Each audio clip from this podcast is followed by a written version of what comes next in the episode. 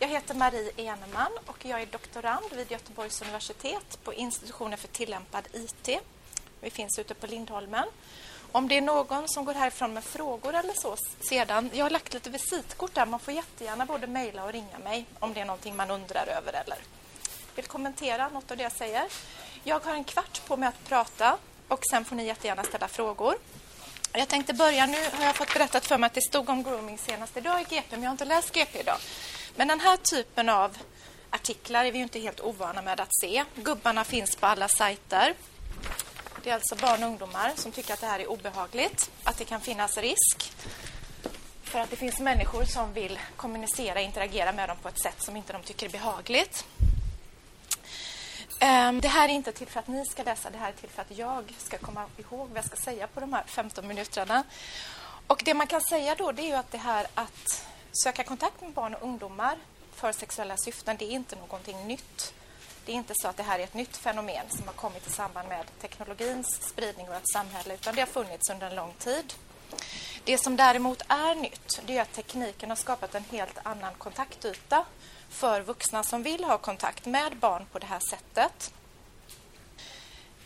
Vi vet också enligt flera olika undersökningar att barn är stora teknikkonsumenter. De tillbringar väldigt mycket tid med att etablera och skapa kontakter med hjälp av informationsteknologi. Så att då kan vi säga att vi vet därmed att IT har, det spelar en väldigt central roll i det här relationsskapandet. Och det finns naturligtvis en rad positiva aspekter med det här. Det är ju jättebra att vi med en sån enkelhet kan sitta i våra egna hem idag och träffa nya människor. Vi kan underhålla de kontakterna vi har. Men det finns ju också en hel del risker med det här och negativa konsekvenser som vi också måste studera och forska mer om. För vi måste ha kunskap om det här.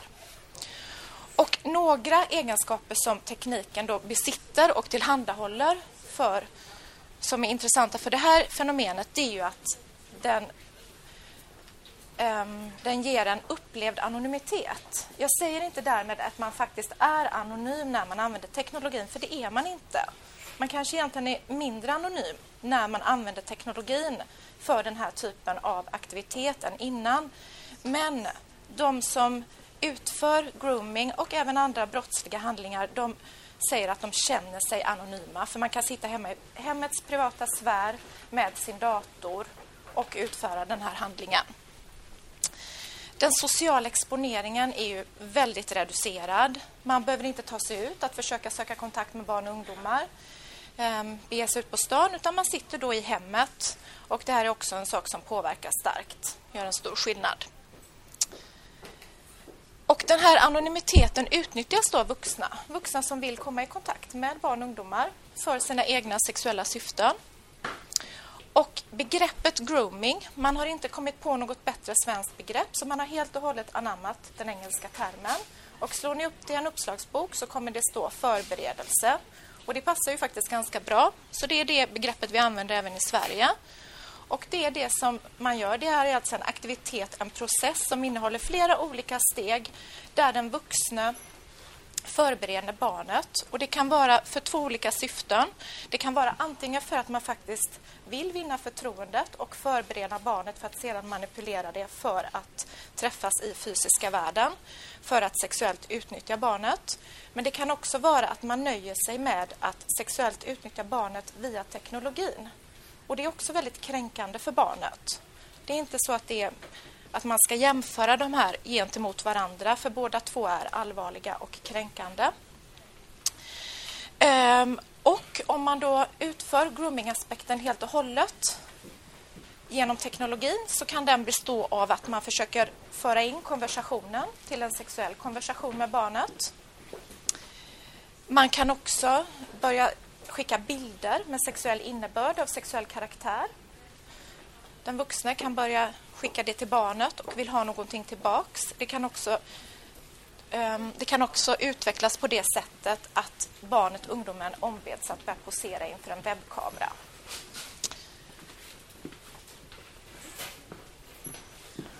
Och Det här är ju väldigt viktigt att vi utvecklar kunskap om, för det, vi kan inte speciellt mycket om det här idag. Det råder brist på forskning om området.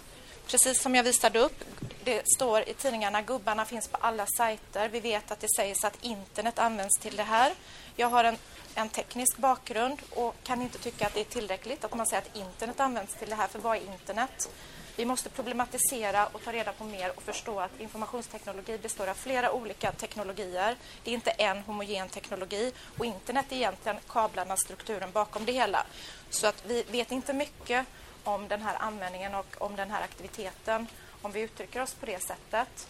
Så vi måste förstå att kontakten ser annorlunda ut var i processen som man befinner sig. Oftast vad man menar när man slarvigt i media pratar om att internet används för grooming, barnpornografi och så vidare, det är ju att man menar att www, att det är webben, olika webbsidor eller till exempel olika publika chattforum på, som är tillgängliga på webbplatser som man använder.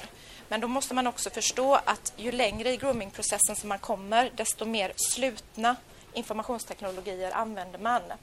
Man vill inte att det ska finnas andra människor som ser konversationen. Utan man försöker då att föra in barnet på att man går ifrån ett publikt chattforum till, ett, till en chatt där man är ensamma. Sen kanske det blir mejl och mobiltelefon och så vidare. Så att tekniken varierar. Eh, och varför måste man då utveckla kunskap om det här? Jo, det är ju för att man måste ju naturligtvis försöka att bekämpa det här och göra någonting åt situationen. Och då är det så att bekämpningsstrategier måste bygga på adekvat kunskap. Annars kommer de att tendera att bli tämligen verkningslösa. Jag skulle ha sagt i början att den här studien är en delstudie.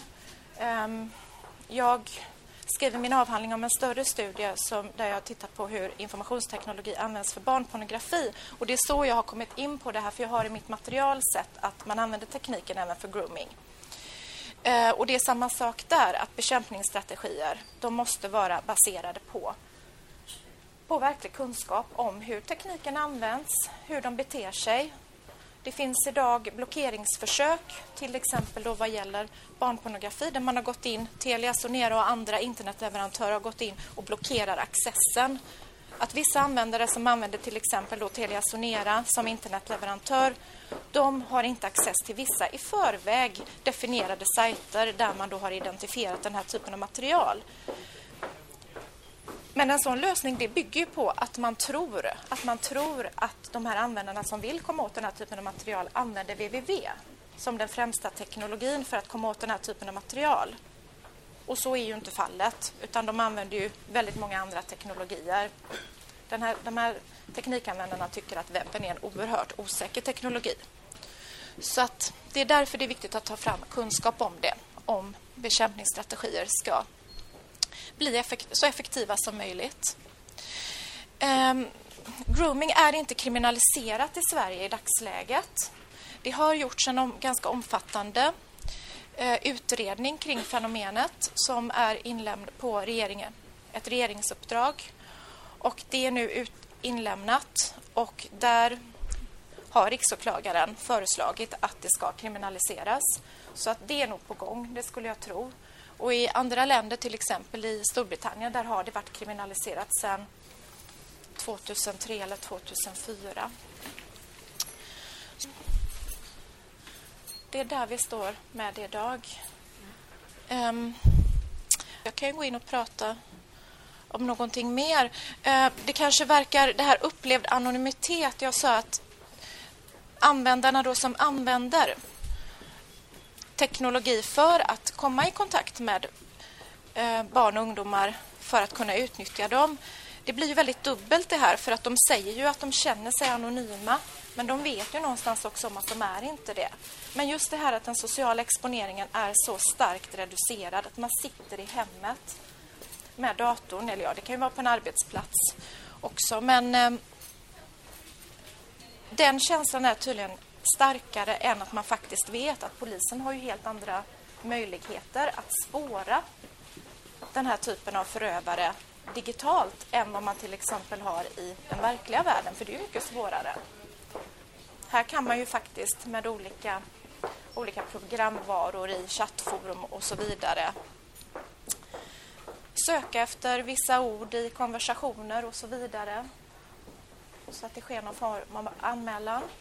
Eh, det kan, man kan säga också det är ju att ni kanske har läst i tidningen om Squill som ska vara motstrategi till det här. Är det någon här som känner till Squill? Nej. Eh, det är ett Göteborgsföretag som heter Net Clean Technology som har utvecklat det och det är BRIS som hanterar det. Och det är en webbtjänst för barn och ungdomar. Det är flertalet chattforum som har installerat det här. Och då är det så att om man känner att man är utsatt för någonting obehagligt i en konversation, att det här känns inte bra, då kan man anmäla det. Och då finns det tre olika, det finns tre olika nivåer hur man kan anmäla det. Att man tycker inte att det är så farligt, man tycker att det är väldigt obehagligt. Och den tredje kategorin, då är det då upplever man det i princip som kränkande. Och eh, det kommer in ganska mycket anmälningar där. Så att det är ju en form av motstrategi då att barnen ska kunna övervaka sin omgivning tillbaks och faktiskt kunna skicka in en anmälan. Och i allvarliga fall då så går det vidare till polisen sen. Mm. Och sen är man intresserad om man är om man är orolig som förälder till exempel så kan man också gå in på Medierådets hemsida. Det ligger ju under, under regeringen. Så kan man läsa där också olika undersökningar och rapporter kring vad man kan tänka på, hur man kan hantera de här bitarna.